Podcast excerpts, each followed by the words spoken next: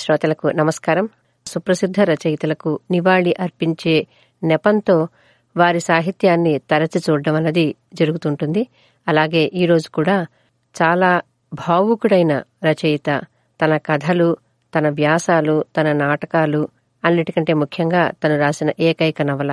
వీటి ద్వారా తెలుగు సాహిత్యపరులకు ఒక ఆలోచనను ఒక తాత్వికతను ఒక జీవిత గమనాన్ని నిర్దేశించిన చాలా చక్కని రచయిత. ఆయన గురించి మనం మాట్లాడుకుందాం. జూన్ పద్నాలుగు ఆయన జయంతి. ఈ సందర్భంగా ఆయన రాసిన ఏకైక నవల గురించి మనం ఈనాటి భావ వీచికల్లో ముచ్చరించుకుందాం ఇంతకు ఆయన పేరు బుచ్చిబాబు. బుచ్చిబాబు గారు రాసిన చివరకు మిగిలేది నవల గురించి చెప్పుకుంటూ బుచ్చిబాబు గారి స్మృతికి అంకితం చేస్తున్నాను. తెలుగు సాహిత్యంలో ఒక్క ఐదు గొప్ప నవలల్ని చెప్పమన్నా మొదటో రెండో నిలిచే నవల చివరకు మిగిలేది. నిజానికి బుచ్చిబాబు చివరకు మిగిలేది ఒక్కటే రాయలేదు. ఆయన చాలా కథలు రాశారు. ఆ కథలు కూడా ప్రసిద్ధి చెందాయి. అలాగే నన్ను మార్చిన పుస్తకం అనే వ్యాస సంపుటి ప్రసిద్ధి చెందింది. నాటికలు రాశారు రేడియో రచనలు అనేకం చేశారు. కానీ ఆయన ఎన్ని చేసినా ఆయన రాసిన అన్ని రచనల్లోకి కూడా చివరకు మిగిలేది అనగానే బుచ్చిబాబు బుచ్చిబాబు అనగానే చివరకు మిగిలేది గుర్తుకొచ్చేంతగా ఈ నవల ఆయన జీవితంలో ఆయన పేరుతో కూడా ముడిపడిపోయింది. అసలు ఈ ఒక్క నవలలో ఆయన జీవితాన్ని గురించి ఎంత చెప్పేశారు అంటే బహుశా మరొక నవల రాయాల్సిన అవసరం ఆయనకు కనిపించలేదేమో అని కూడా అనిపిస్తుంది. మార్గరెట్ మిచ్చెల్ ఒక్కటే ఒక నవల గాన్ విత్ విన్ రాసినట్టు డాక్టర్ శ్రీదేవి కాలాతీత వ్యక్తులు ఒకటే రాసినట్టు బుచ్చిబాబు గారు కూడా చివరకు మిగిలేది ఒక్కటే రాశారు. పంతొమ్మిది వందల పదహారు జూన్ పద్నాలుగున జన్మించిన బుచ్చిబాబు పంతొమ్మిది వందల అరవై ఏడు సెప్టెంబర్ ఇరవయవ తేదీన మరణించారు. ఆయన రచనా వ్యక్తిత్వాన్ని అంచనా వేయడానికి చివరకు మిగిలేది నవల ఒకటే సరిపోతుంది అని అనిపిస్తుంది. ఎందుకంటే అనేక రకాల విమర్శ దృక్పథాలు అనువర్తించే నవల ఇది. ఎన్నిసార్లు చదివినా ఈ నవలలో ఏదో ఒక కొత్త విషయం స్ఫురిస్తూనే ఉంటుంది. మొట్టమొదట ఈ నవలను ఆయన పంతొమ్మిది వందల నలభై ఆరులో రాశారు. పంతొమ్మిది వందల నలభై ఏడులో అది సీరియల్గా వచ్చింది. అప్పుడు బుచ్చిబాబు పెట్టిన శీర్షిక ఈ నవలకి ఏకాంతం అని. అయితే ఎడిటర్ ఆచంట జానకిరామ్ గారు దీనికి చివరకు మిగిలేది అని శీర్షికను మార్చారు. అదే ఉచితంగా ఉందని రచయిత కూడా భావించడం వల్ల చివరకు మిగిలేదిగానే అది మిగిలిపోయింది. చివరకు మిగిలేది నవల తాత్విక మనోవైజ్ఞానిక అంశాలతో కూడింది. అంటే ఈ నవలలోని పాత్ర మనస్తత్వాన్ని లోతైన దృష్టితో చిత్రిస్తూ దానితో పాటే జీవితాన్ని గురించిన ఒక నిగూఢమైన విశ్లేషణ అన్ని కాలాలకు అందరికీ అసలు మానవజాతి మొత్తానికి అనువర్తించే ఒక సిద్ధాంతాన్ని ఇవన్నిటినీ కూడా ఈ నవల అందించగలిగింది. నవలను మనోవిశ్లేషణాత్మకమైంది అనడానికి కారణం ఇందులో ఫ్రాయిడ్ చెప్పిన ఈడిపస్ కాంప్లెక్స్ ఉందని అదే కథానాయకుడు దయానిధిని శాసించిన గుణమని చాలామంది విమర్శకులు చెప్తారు. ముఖ్యంగా ఆర్ఎస్ సుదర్శనం గారు దీని మీద లోతైన పరిశోధన చేశారు. ఈ కాంప్లెక్స్కు సంబంధించి విపరీతమైన చర్చ జరగడం వల్ల నవలలో రచయిత చెప్పాలనుకున్న అసలు విషయంలో ప్రచారం అంతగా జరగలేదేమో అని కూడా అప్పుడప్పుడు అంటే కొత్తగా ఈ నవలను మళ్ళీ చదువుతున్నప్పుడు అనిపిస్తుంది.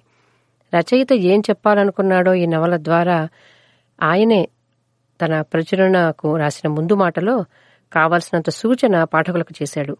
ఆయన మాటల్లో చెప్పాలంటే జీవితంలో అన్నిటికంటే పెద్ద విషాదం ద్వేషించడం కూడా కాదు నిజమైన విషాదం ప్రేమించలేకపోవడం. ఈ మాట చెప్పడానికే బుచ్చిబాబు గారు ఈ నవల రాశారు.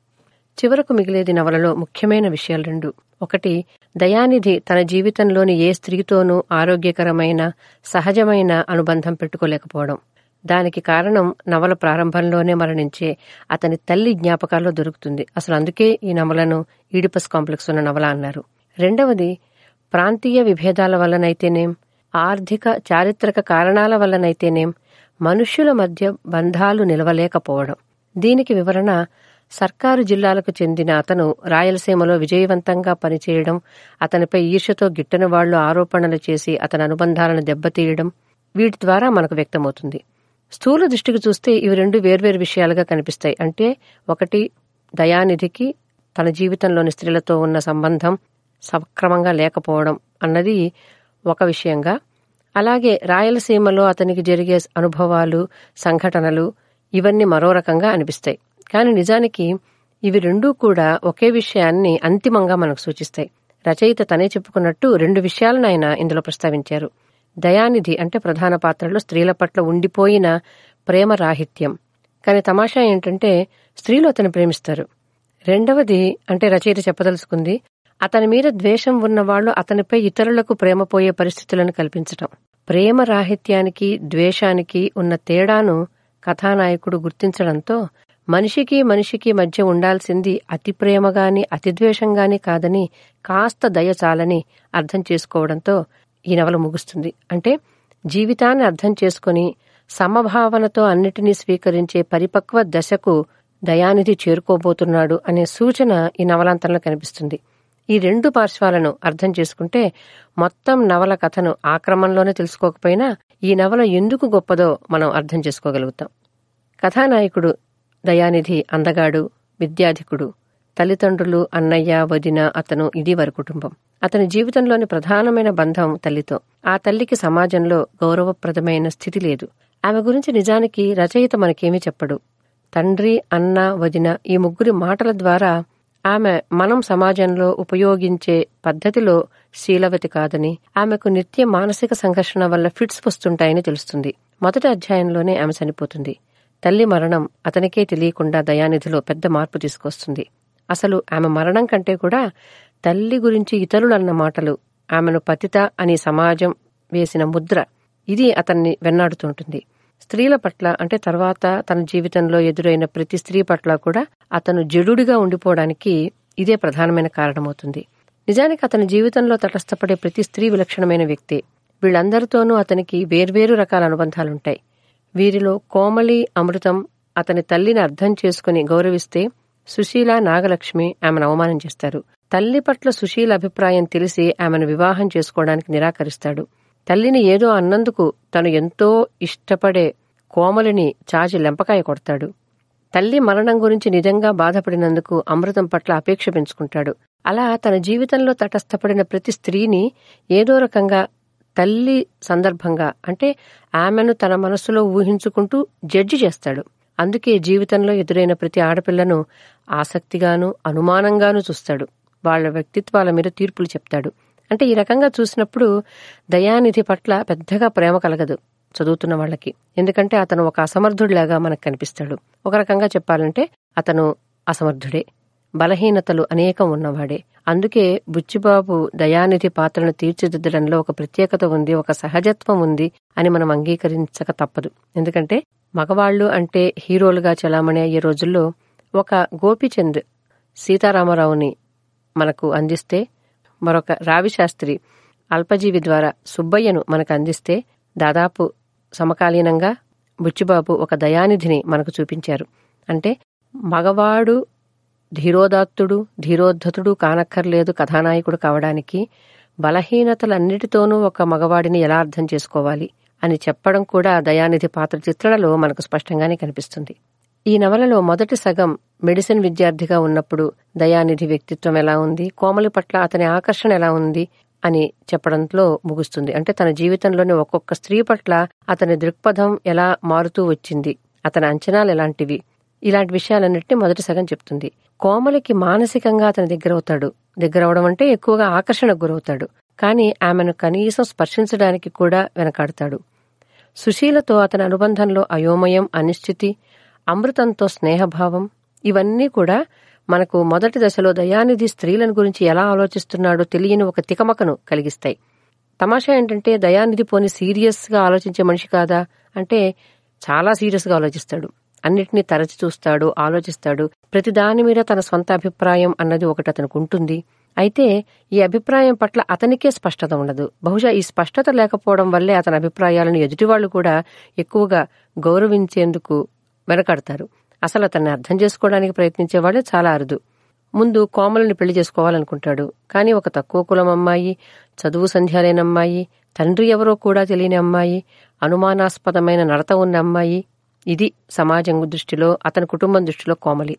అతని దృష్టి అతని అభిప్రాయాలతో తండ్రికి నిమిత్తం లేదు కనుక ఎలాగో పెళ్ళికి ఒప్పుకోడు. అందుకే అంటే దీనికి ఎదురు ఆడడం తనకొక అభిప్రాయం అంటూ ఉంటే దాన్ని కాపాడుకోవడానికి లేదా తన అభీష్టాన్ని నెరవేర్చుకోవడానికి సమాజంతో తల్లిదండ్రులతో పోరాడడం అనేంత ధీశక్తి దయానిధిలో అసలు లేదు. అందుకే దయానిధి ఎటు పడితే అటు వెళ్ళిపోతున్న గడ్డిపోసలాగా వెళ్ళిపోతూనే ఉంటాడు. కోమలి మాత్రం ఇలా మొట్టమొదటి దశలో ఈ రకంగా అతనిలో ఆకర్షణ రేకెత్తించిన తొలి స్త్రీగా అతని జీవితంలో పరిచయమై చిట్ట చివరికి అతని సహచరిగా మిగిలిపోతుంది. ఈ మధ్యకాలంలో కోమలి కంటే ఇతర స్త్రీలతోనే అతనికి ఒక రకమైన అంటే రకరకాలైన అనుబంధాలు ఏర్పడతాయి.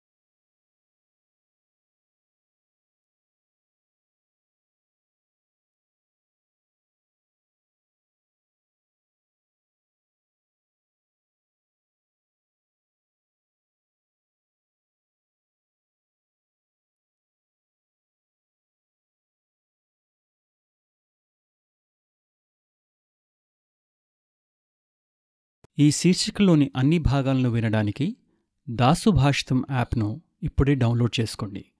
లింకు డిస్క్రిప్షన్లో ఉంది.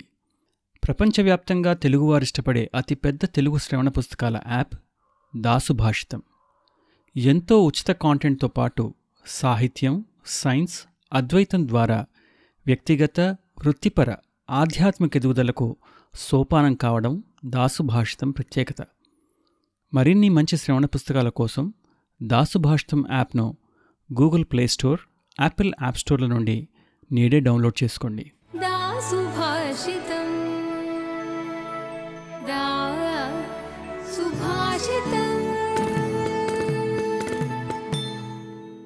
దాసుభాషితం. సమగ్ర శ్రేయస్సుకు సోపానం. W W W dot Dasubhashitam dot com